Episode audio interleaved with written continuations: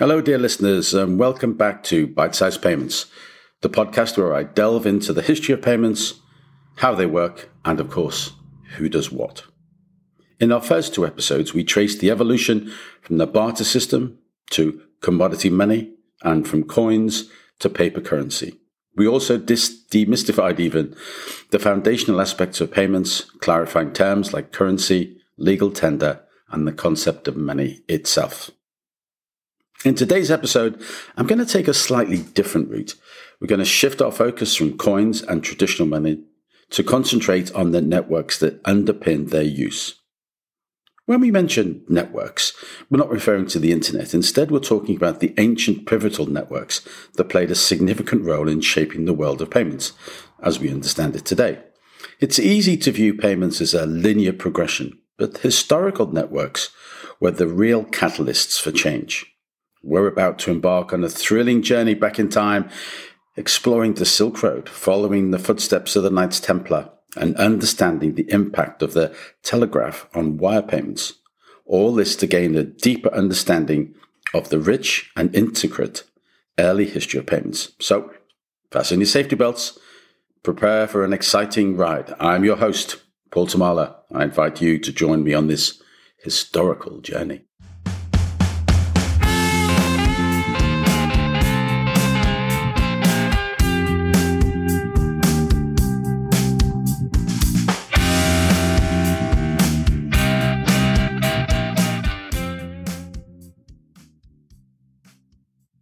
If I were to ask you about networks, you might immediately think of your social circle, professional colleagues, or even the technology infrastructure that supports your home or office.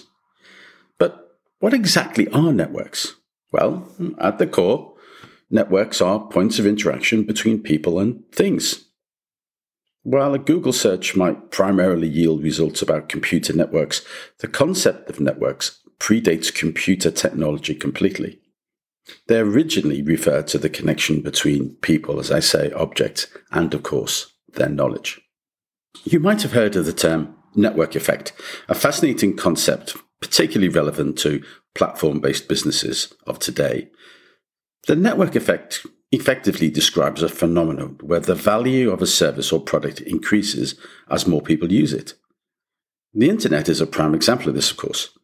Modern platforms like Uber and Amazon are associated completely with this concept. However, it's crucial to remember that networks have always played a significant role in our society, even before these modern platforms existed. In this discussion, I'll focus on three examples of networks that have been instrumental in driving change, particularly from a payments point of view. Trade networks, for instance, have always opened up exciting opportunities, introducing exotic goods and services from far-flung places. A prime example of such a network is the Silk Road, which not only revolutionized trade, but it also necessitated the development of new payment systems and extending these payment systems. Now, let's go on a little walk down the Silk Road. The Silk Road was the equivalent of a modern superhighway in its time. While we often marvel at the internet and its transformative effects, the Silk Road was arguably even more impactful. This extensive network connected the East to the West, promoting trade and cultural interaction. Its name derives from the profitable silk trade that began during China's Han Dynasty around two hundred seven B C E and continued until two twenty C E. However, the Silk Road was more than just a pathway for silk. It was a bustling marketplace that transported a variety of goods, including spices, grains, fruits, vegetables, livestock, precious metals, and gemstones. But beyond the tangible commodities, the Silk Road served as a channel for the exchange of art, religion, technology, language, and even diseases. Consider the payment methods for all the goods that traversed the Silk Road. They weren't just limited to cash or coins. The Silk Road saw a diverse mix of bartering, commodity money, local currencies, bills of exchange, and even the early stages of banking and credit systems. The Silk Road played a significant role in spreading and standardizing money, including coinage, of course. As merchants journeyed across vast distances, bartering became less practical. leading to the rise in the use of portable, standardized forms of money. Transporting large sums of money over long distances was fraught with risks. To mitigate these, safer methods to facilitate larger transactions were developed, paving the way for banking systems, credit, and financial instruments like bills of exchange. The Silk Road also contributed to the spread of paper money. It's convenient, particularly for large transactions and long-distance trading, and it led to its widespread adoption across various regions. But that's not all. The Silk Road also fostered economic independence among distant regions, promoting a rudimentary form of foreign exchange. Beyond just the goods, the Silk Road facilitated the exchange of ideas, influencing modern banking, trade, and payment systems. In essence, this ancient network necessitated and facilitated the evolution of payment systems, many of which we still benefit from today. The legacy of the Silk Road extends from the food on our tables to the economic systems we operate within. The Silk Road was a major force, a major network, and its network effect is one of the byproducts of how money and payments became so widespread. Okay, so that was the Silk Road. Now let's turn our attention to something different. It's still a network, still the network concept, but a very different one. Let's talk about the Knights Templar. Now, of course, you've heard of the Knights Templar, whether it's through films, Dan Brown's books, or, of course, in my case, because of Monty Python. Anyway, let's talk about the Knights Templar.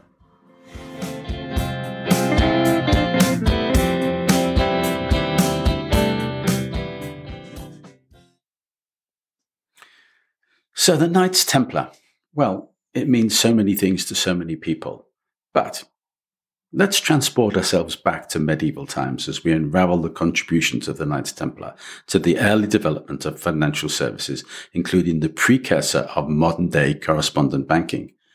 Well, who would have thought that? Founded around eleven nineteen, the Knights Templar, a medieval Christian military order, if that's even such a thing, had a profound impact on banking practices. Although they didn't invent correspondent banking in the form that we know it today, they did lay the groundwork for its evolution, creating a system for the safe and efficient transfer of funds. During the Crusades, the Knights Templar accumulated significant wealth and influence. They set up a network of administrative centres across Europe and the Holy Lands, which played a crucial role in moving resources, troops, and of course, pilgrims themselves. One of the remarkable innovations was a system that allowed a pilgrim journeying to the Holy Lands to deposit funds in a Templar commandery in their homeland, and in return receive a letter of credit. This letter of credit could then be presented at another commandery in the Holy Lands or elsewhere, enabling the pilgrim to withdraw their funds. This ingenious system minimized the risk of theft or loss during travel and streamlined financial transactions. Now, I don't really want to go into the details of what the Knights Templar did or didn't do, which battles they won, whether they were backed by the Pope and all those wonderful things.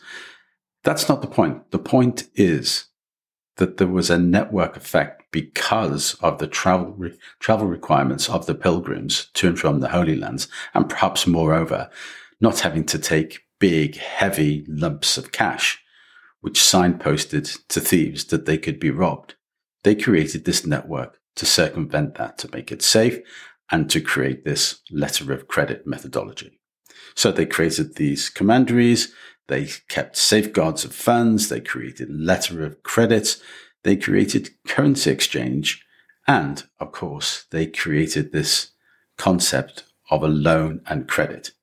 Now, it's also true to say that the Knights Templar were so large and so powerful that, in fact, they were, for a great deal of their time, managing the wealth of several countries as well. So this is a very, very powerful network. Now, while the Knights Templar's financial systems weren't exactly the same as modern banking and payment systems, their innovations did lay the groundwork of the practices which we now would recognize in the banking industry. So the Knights Templar effectively created the concept of tokenization of money. They created the concept of having a branch and a withdrawal system. And they created much of the infrastructure because they were dealing with such vast amounts of money, you know, typically for countries and what have you. So yet another layer created because of the network, and the network effect brought change. Now we have a lot of infrastructure in place because of the Silk Road and because of what the Knights Templar gave us. So what next? Well, what next is something probably somewhat closer to home.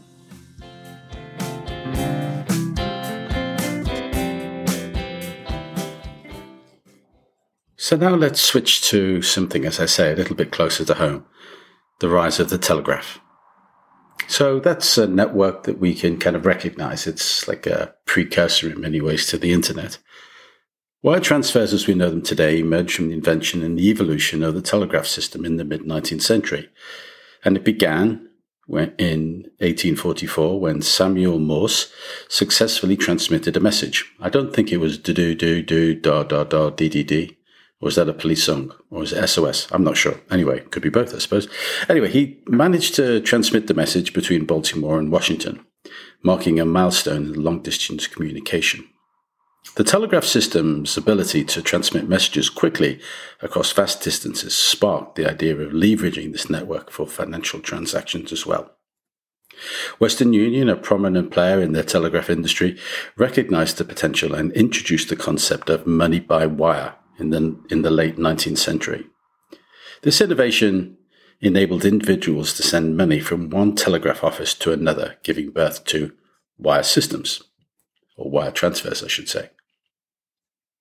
The introduction of wire payments addressed the need for reliable and secure methods to transfer funds over long distances. Traditional methods like physically transporting cash or checks were slow and carried various risks. Wire transfers provided then a fast and more secure alternative, enabling individuals and businesses to send money and settle financial obligations across regions. Moreover, the establishment of a centralized banking system such as the Federal Reserve in the United States played a crucial role in advancing wire transfers. In nineteen eighteen, the Federal Reserve introduced the Fedwire Funds Service, a real-time gross settlement system. This was groundbreaking and allowed member banks to electronically transfer funds in real time. The Fedwire Funds transfer streamlined the wire transfer process and set a new standard for efficient financial transactions. The introduction then of wire transfers really revolutionized the way that money was moved, facilitating economic growth and trade. While the term wire transfer is extraordinarily common in the United States, different terms were used in different regions. In Europe, countries like the U K, France, Germany, all adopted similar but specifically different systems for their countries. The telegraph system introduced a new form of network, an electronic network for payments, and it laid the foundation for the payment systems that we rely upon today. So three different types of stories all about networks, and those networks and how they brought about massive change in the way we can trade, the massive changes, therefore, that we needed to make in payments. The Silk Road allowed us to trade over long distances and all that demanded. Knights Templar brought their administration, their tokenization of payments, letters of credit, security, et cetera. Then another type of network, one more akin to what we have today, the development of the telegraph, bringing electronic payments and effectively doing away with the need to transport cash. Again, really not very dissimilar to the way we are today and all that that brings with the platformification of payment story. And again, that's another theme for another day. They all introduced different levels of infrastructure, whether it was the Silk Road, the Knights Templar, or the wires. They introduced different levels of administration, different levels that we could leverage. So now effectively we have a central infrastructure, we have branch networks, we have currency. We don't even need to physically move money around. But the key thing here is the network or the networks. And that's really what I wanted to get across in this podcast today, because without these networks, we'd be nowhere. Without the networks and the infrastructure that each had to build, we wouldn't be able to have what we have today. These endpoints allow transactions to be processed, and today we can send payments just about anywhere, sanctions allowing. But it wasn't always so, and I hope that these examples have started to show how these layers have built up. We now have networks all over the place, and arguably too many, but again, that's for another podcast.